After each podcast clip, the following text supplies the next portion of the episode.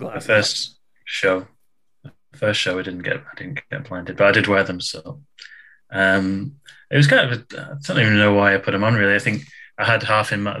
We talked about John Cooper Clarke. It was a bit of a tribute to him because he wore sunglasses.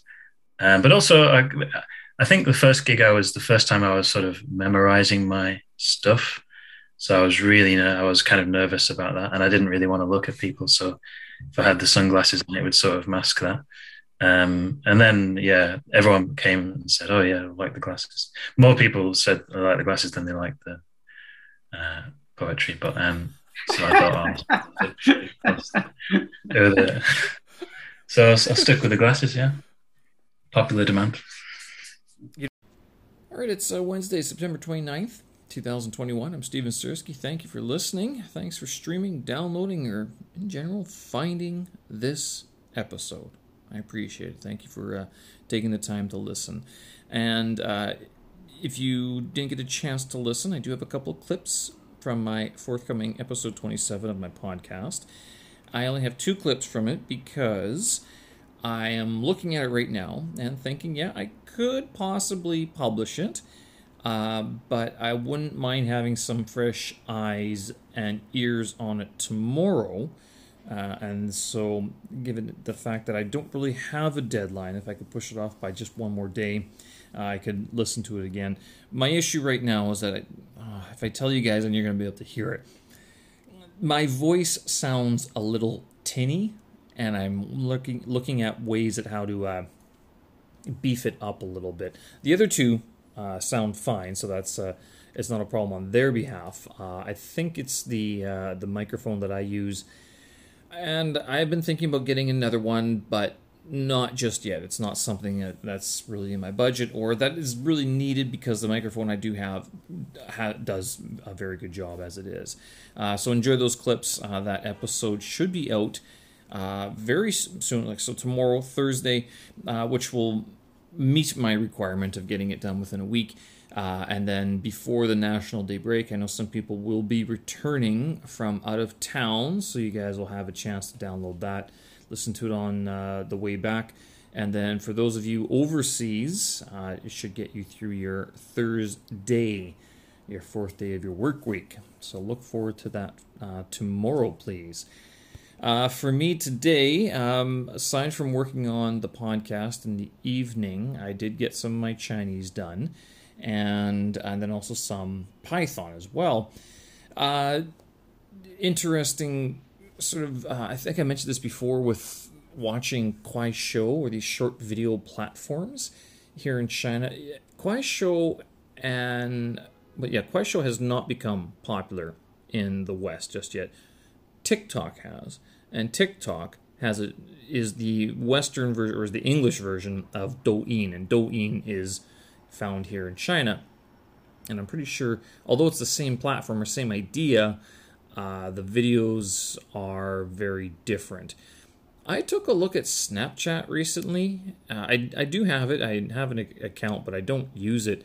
I was looking at some of the videos that were showing up, and it's just garbage. Um, and, and I'm not. I'm, I don't think I'm saying that just as an old man. I think I'm saying that literally like these they're they're they're nothing. They're worth nothing. But and then so I'm looking at Douyin and I'm looking at Kuaishou and I haven't looked at Bilibili is the other one that's uh, very popular here in in China. Um, but I was settled on Kuaishou today and what I noticed with like the differences, and so like going back to Snapchat just being completely useless, Instagram useful because there's a lot of stuff that you can find that's educational and you can it has a search function. Douyin, I don't think has a search function, but it does have a lot of uh, of like the the useless stuff, but then also uh, some of the useful stuff too. So it can go both ways, but you do have if there's no search function, then you kind of get stuck just you know being at the uh, the mercy of uh, whatever the algorithms and at work sort of thing. I do know that a lot of uh, even like the government agencies, like uh, municipal agencies, uh, so city governments will have, uh, and same with news agencies, they'll have channels on there, and they'll make like public service announcements sort of thing. Or they'll play news clips. So in that case, uh, Douyin and, or TikTok and West is quite useful. Kuaishou does not seem to have that same usefulness.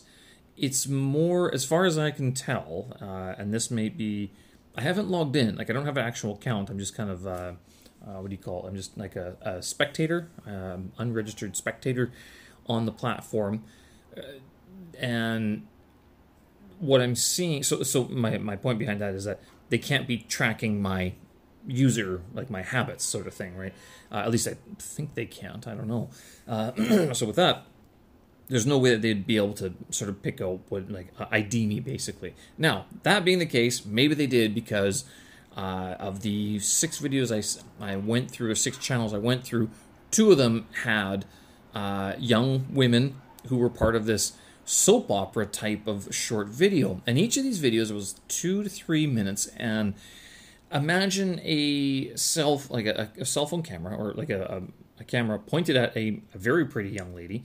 And then there's a her like a guy whether it's a boyfriend or whoever who acts as a like an interlocutor but the guy is never shown only the pretty girl's ever shown and these are often filmed in apartments or around apartment complexes and stuff like that all the clothes are on they actually blank out if there's ever even uh, if the girl ever sort of even bends over and there could even be a hint of being able to see in, they put a little emoji over it, so they censor it right away. Uh, and I, I, think that's on the uh, the uh, creator's behalf.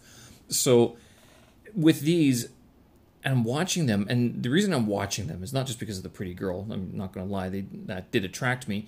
Um, but they have all of the words uh, subtitled, so they're they're speaking and they're not speaking the standard Mandarin dialect, which and this is what I'm looking for because I've mentioned this before that I've had difficulty understanding people when I'm talking to them. So I'm looking for like isolated versions of street Chinese. That's basically what I'm going for uh, in an effort to attune my ear to how people actually speak and not just how to the test people speak. So with this, this uh, these two or three soap operas. They're, they're basically soap operas. They're uh, amateur soap operas, and in one, uh, the guy ended up breaking up with the girl, and so he she started crying in that very cute way that women cry here on TV anyway. And then he leaves her, and the other channel, it was the girl who uh, broke up with the guy, and she walks away but then at the end of the video, she runs back to him.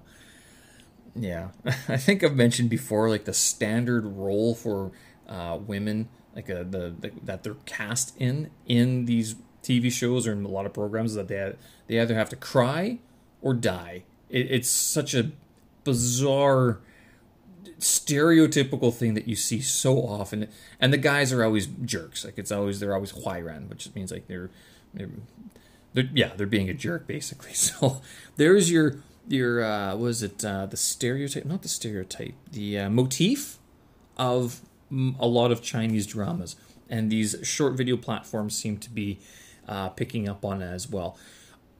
I can't lie. Some of it was actually kind of entertaining, only because I'm listening to them banter, and a lot of it is like banter back and forth between the guy and the girl, and it's just very quick sometimes the girls lose character and they can't help but laugh at what the guy is saying. And that's kind of funny. I, I do appreciate the uh, sort of um, behind the scenes sort of look at how things. It's not perfectly polished, but it is still is they have to snap back into character pretty quickly. Uh, so that was uh, part of my Chinese lesson today. Tomorrow I'm queuing up another movie. Uh, I don't know which one I'm going to watch just yet. I have a few left uh, in my list here uh, To Live, Red Sorghum, and Hero. So which one I watch? I might watch To Live. That was from the 1994, I think. Red Sorghum's uh, based on a book by Mo Yan. That one's pretty famous. I think it was even played in the West. And same with Hero. I think that was there as well. I hope they're not too long. we'll see. Uh, but yeah, so that's uh, tomorrow's assignment. And tomorrow also I have uh, Chinese class. Uh, so that'll give me another focus to uh, work on tomorrow. Also got some Python done today. Uh, only got through one class. It was day day 16 uh, with, um, what did we work on?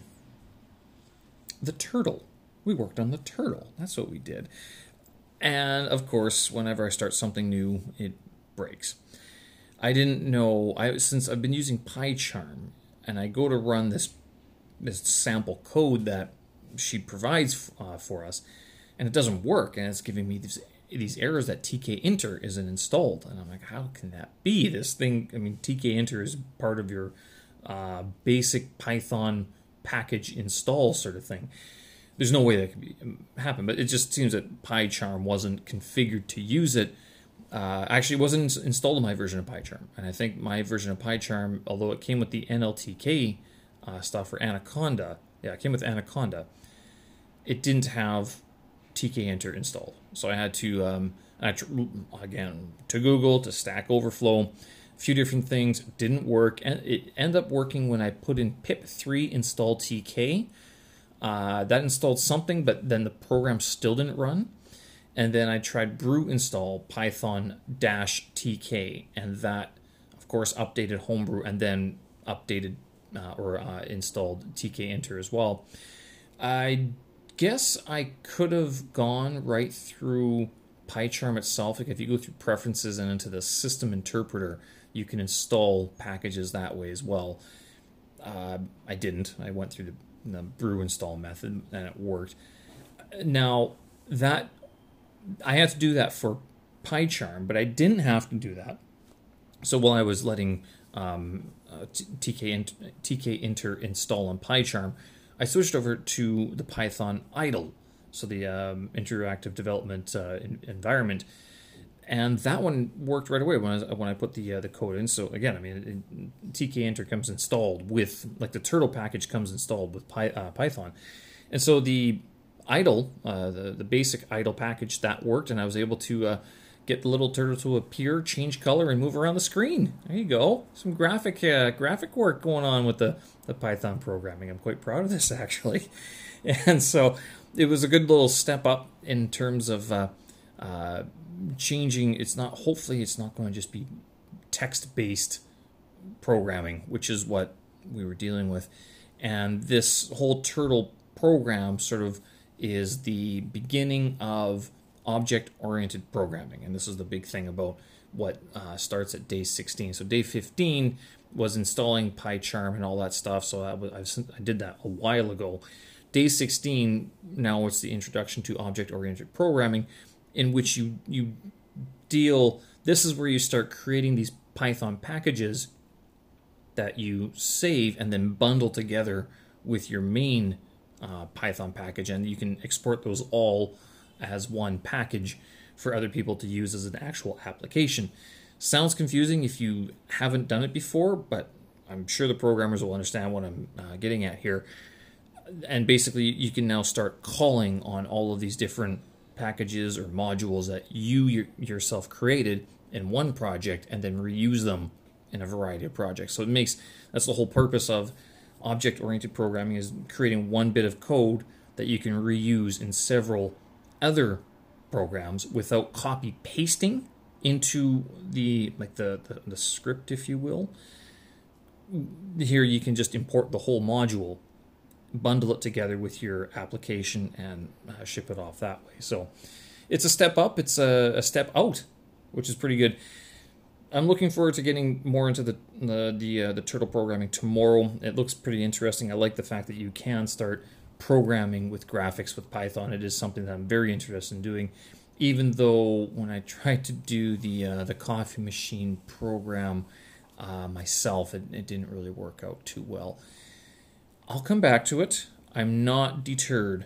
Uh, I'm not going to be defeated by this. It might take a little while longer. That's fine. But I am giving myself into the middle of October to sort of hit Python pretty hard.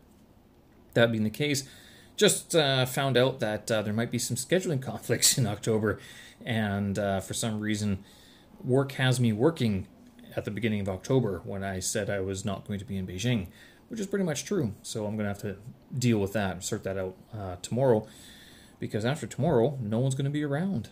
Yeah. October 1st is just, what, one day away, two days away? And that's the beginning of the, uh, the National Day Golden Week, as they call it here in China. All right, we'll leave it there. Uh, look on uh, stevensersky.com. That's my website for po- uh, for episode number 27 of my podcast. I'll have that up within the next day or so, so you guys can have a listen to that. In the meantime, here's another clip from the episode. Thanks for listening. We'll talk again. Bye bye. Um, traditionally, I do between uh, two long tours a year um, and then some shorter ones, you know, usually like October holiday, May holiday. So, and then maybe like if I put together some weekends. So I think 2019, I probably did, I forget, somewhere between three to five tours.